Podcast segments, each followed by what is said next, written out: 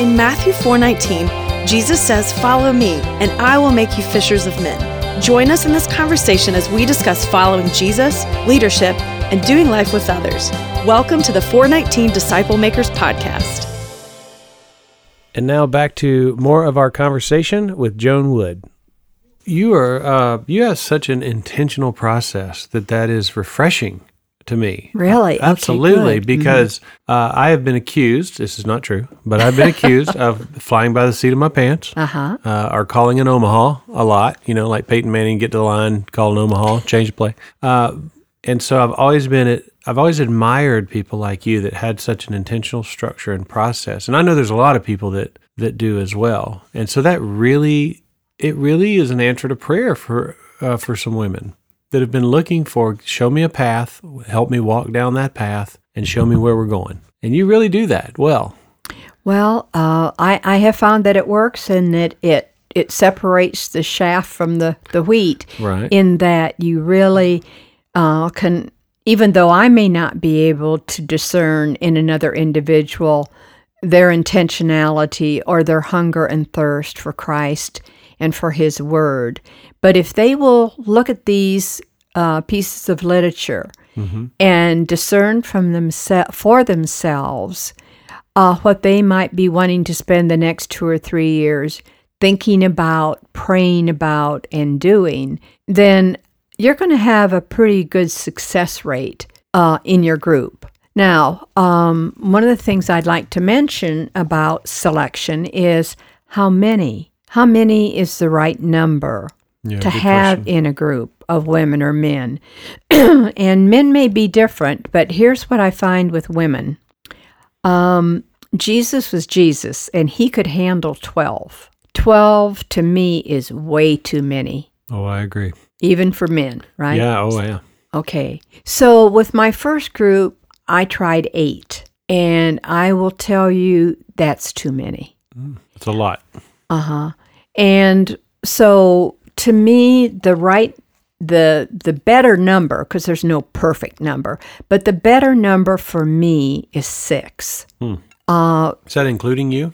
that includes myself. Oh, okay. And the other thing is that that I want to share with everyone listening is that I don't do this by myself. I usually ask another woman uh, to be my co-leader. Mm-hmm. That's what we call ourselves, co-leader. Um, for one thing, that helps me to be a trainer because I usually ask somebody else that hasn't done this before Ah, so that I'm training someone else while I'm doing it and just sharing. It's not just only sharing the leadership role, but it's helping someone learn what they can do on their own.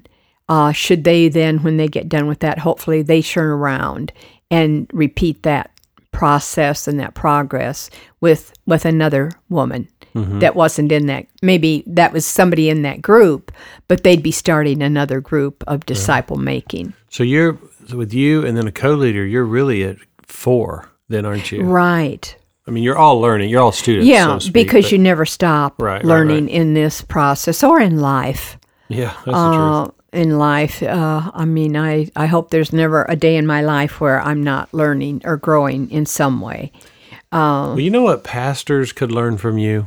Let me let me tell you, I know a lot of pastors, and I've been fortunate enough to talk to pastors at the end of their ministries, like retiring or you know. And one of the common themes I hear from them is, and I'll ask them, you know, what would you if you could go back to the beginning of your ministry till now? What would you do different, mm-hmm or what do you regret? And very often they'll say, I didn't challenge my people enough. mm-hmm I under challenged my congregation. And what I know about you is that you challenge these women and they rise to the challenge. I never thought of it that way Well, typically, Mm-hmm. when somebody's able to jump over a high bar, we don't lower it, right we raise it. right And for people to grow, you've got to raise the bar. And you know, asking these women to read these three books before we get started is is raising the bar. I'm telling you. it is And pastors would would be encouraged to know that there are folks in the congregation who are leading, discipling, who are raising the bar. So I want to. I just want to credit you for that and encourage you. And, and those of you listening out there is, you know, the reason that people aren't rising to the challenge is because we're not challenging them enough. And so uh, I love that. I'm gonna I'm gonna start using that myself. Thank you. Oh wow! Well, that's that's uh quite a compliment. Thank Yeah. you. Uh, when I'm talking with people, um, you know, we always want to use as much of God's word as we can. Um, so obviously, the uh, 419, "Come, follow me, and I will make you fishers of men." That that is just beautiful. It's so short and it's so succinct, but that's part of the language that I always use with anybody I talk to about discipling.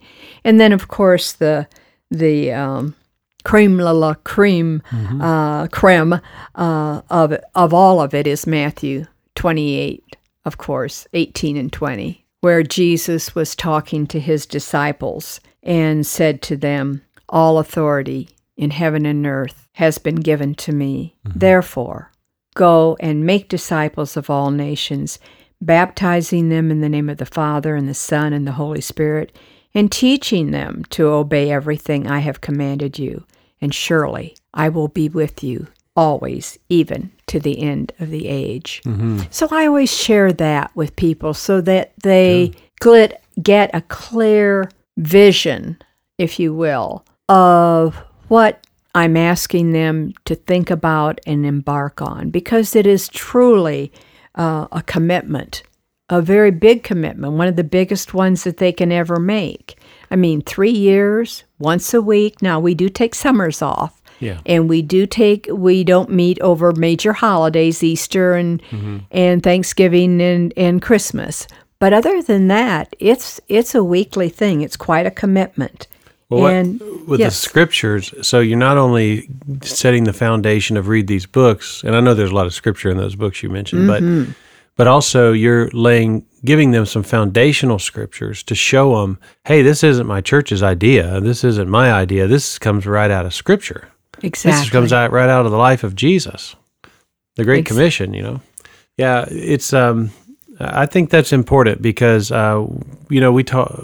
We've been uh, in, doing work in Russia, and um, one of the things we learned after the first year of going to Russia and in, in discipling leaders to disciple others was that they really want to know: was this a Jesus thing or was this an American thing? Oh, And interesting. it- yeah, it kind of caught us by surprise because we had just assumed that everybody knew this is a biblical pr- approach to disciple making. But until they knew it was, you could back it up with scripture, there was skepticism. You know, is this just something that you guys do, or you know, is it a cultural thing? But no, it's this is what Christ has called us to do. Period, is to go and make disciples. It is.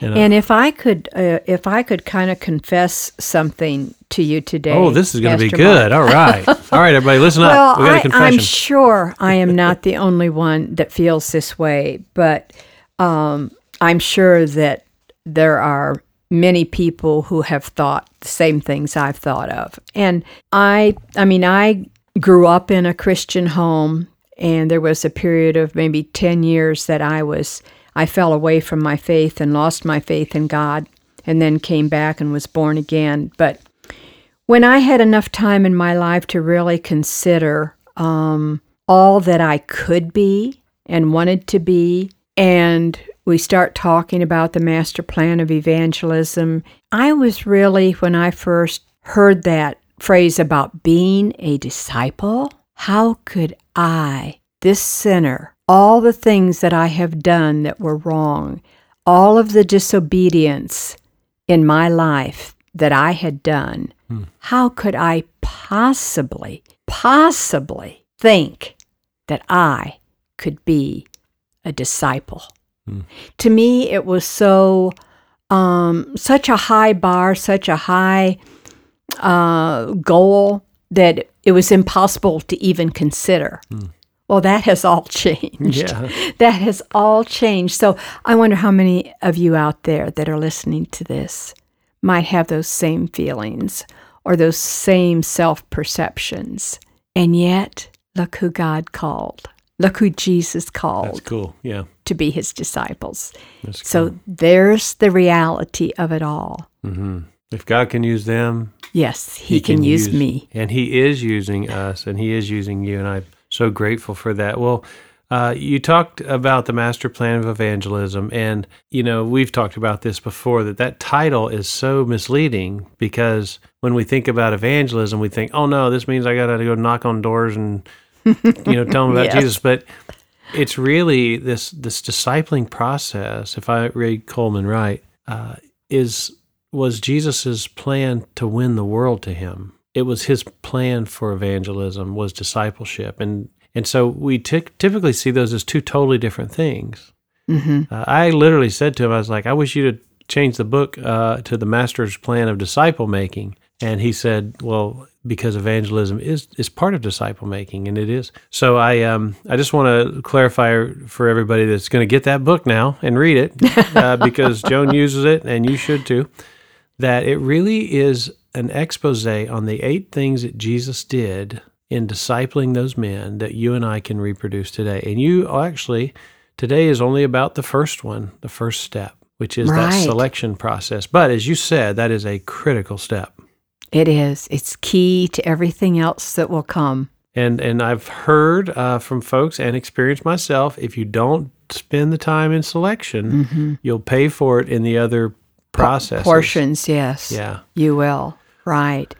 And I think another part of um, when you're talking to a potential disciple maker or discipling person is to be able to articulate a vision for them. Hmm.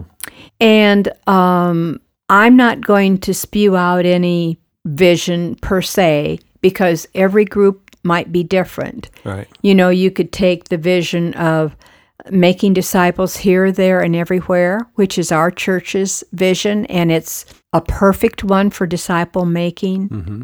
But your vision uh, could be something uh, more simple, even than that. But you need to be able to articulate to the people and the, the potential uh, members of your group that you're talking with. Uh, another thing that is really key uh, to getting someone to say yes to your invitation, they're they're going to ask you, well, when when do you meet, Mm-hmm. and where do you meet, and what is it that you're going to use? And I always say, I can't tell you when we're going to meet until I know who all is in the group. Then I will get that group together and we will come up with the time and the day of the week that we all can, that will fit into everybody's schedule. Wow, you're just taking a barrier away from that, aren't you? Doing Yeah. it that way. Yeah. Oh, I can't, I can't come on Wednesday Yeah. you- evenings, you know. I like I've that. always got blah, blah, blah. Yeah. You know, so I take that totally out of the equation. That's that's so smart. Uh, they say you'll find a way or you'll find an excuse.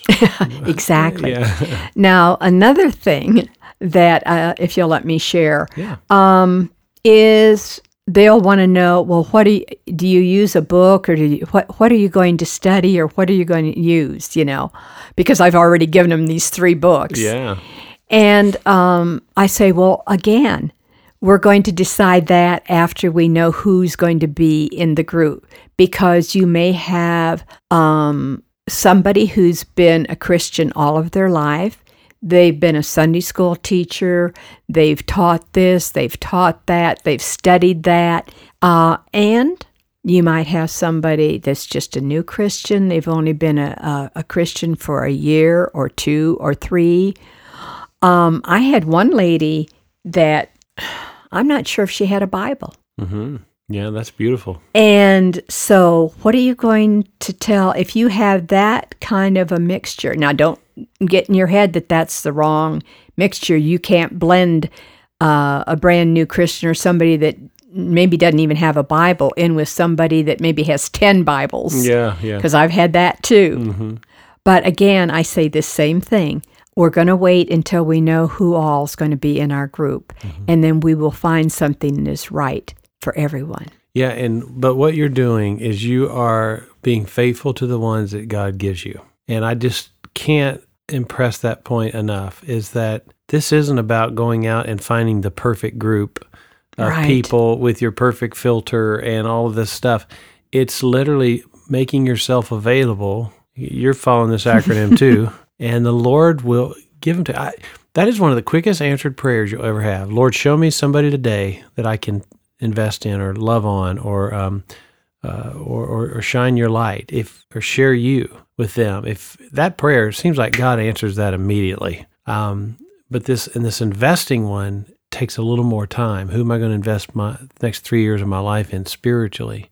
Right. But think about it. Uh, you know, when you talk about casting a vision for these people, uh, what I like to do in my recruiting process, my selection process, is say to them, look, you know, let's say a guy in my group's 30 years old. I say, you know, in three years, you're going to be 33. You might as well be 33 and be fully equipped to live out the Great Commission than to just be 33 and still know what you know now. And so the way to do that is to join us. And that seems to resonate with men. I don't know if it resonates with women that way, but you're going to get older anyway. You might as well, as you're older, know how to live out God's will for your life better and more more fulfilled. Exactly. So, mm-hmm. Yeah, I think I think that does cast a vision for them of where they could be, where they will be. Uh, not not right. pinpoint it, it. Again, it comes back to that characteristic of being hungry. How hungry are they to grow? Yeah. How hungry are they to learn? Mm-hmm. How hungry are they to serve? Mm-hmm. And, you know, probably if, when you can find that, you can almost see it in their eyes. Hmm. That's why I don't. I don't go for the telephone conversations. I want to be able to look in that person's eye. Mm-hmm. And you can see so many things there that will show you what's inside, what they're thinking, what they're feeling. And um, so that that to me is maybe a quality that is just immeasurable mm-hmm. in finding that right selection of a person. Well, you um, you are a pro, and uh, we appreciate you so much. I can only imagine the women that you've discipled over the years are going to listen to this and go, "Wait a minute, I remember Joan doing that." they probably will. But but I bet the disciples did the same thing about Jesus too. They looked back on it and went, "Wow, we had no idea when he was telling us that that you know that's really where he was going." And look so, what happened. And look what happened. Well, look what's happening with you. It's good stuff, and um, we appreciate you, Joan, for being here. Uh, the FAITH acronym is great. I think people are going to really take that away. Um, the master plan for evangelism, the exchange, the uh, the, the invested life. Invested life, excuse me. Uh huh. And then the biblical principles of discipleship are all great resources. And uh, I believe all these are on our website, 419disciplemakers.org. There's tons of resources there uh, that you can find. And um, I just want to thank you for your faithfulness uh, and for, for being willing to share uh, some of your knowledge and skill with us today. You're more than welcome. Is there anything, uh, any parting words that you would have for those listening out there today that are kind of on the fence of, of uh, leading? Well, I like this saying. I, am not sure where I got it, but but I like it, and I hope you will too. Spiritual growth requires a diligent pursuit of God. Mm. Spiritual growth mm-hmm. requires a diligent pursuit of God. So mm. if you're out there, you're wanting to know God better, and you're wanting to look into His face, mm-hmm. and you're wanting to grow you'll know what I just said meant something. Yes, that really resonates with hungry people. Mm-hmm, it does. Well, thank you, Joan. God bless you for your time today. For more information, check out our website, 419disciplemakers.org. Join us again next week as we continue our conversation on the 419 Disciple Makers podcast.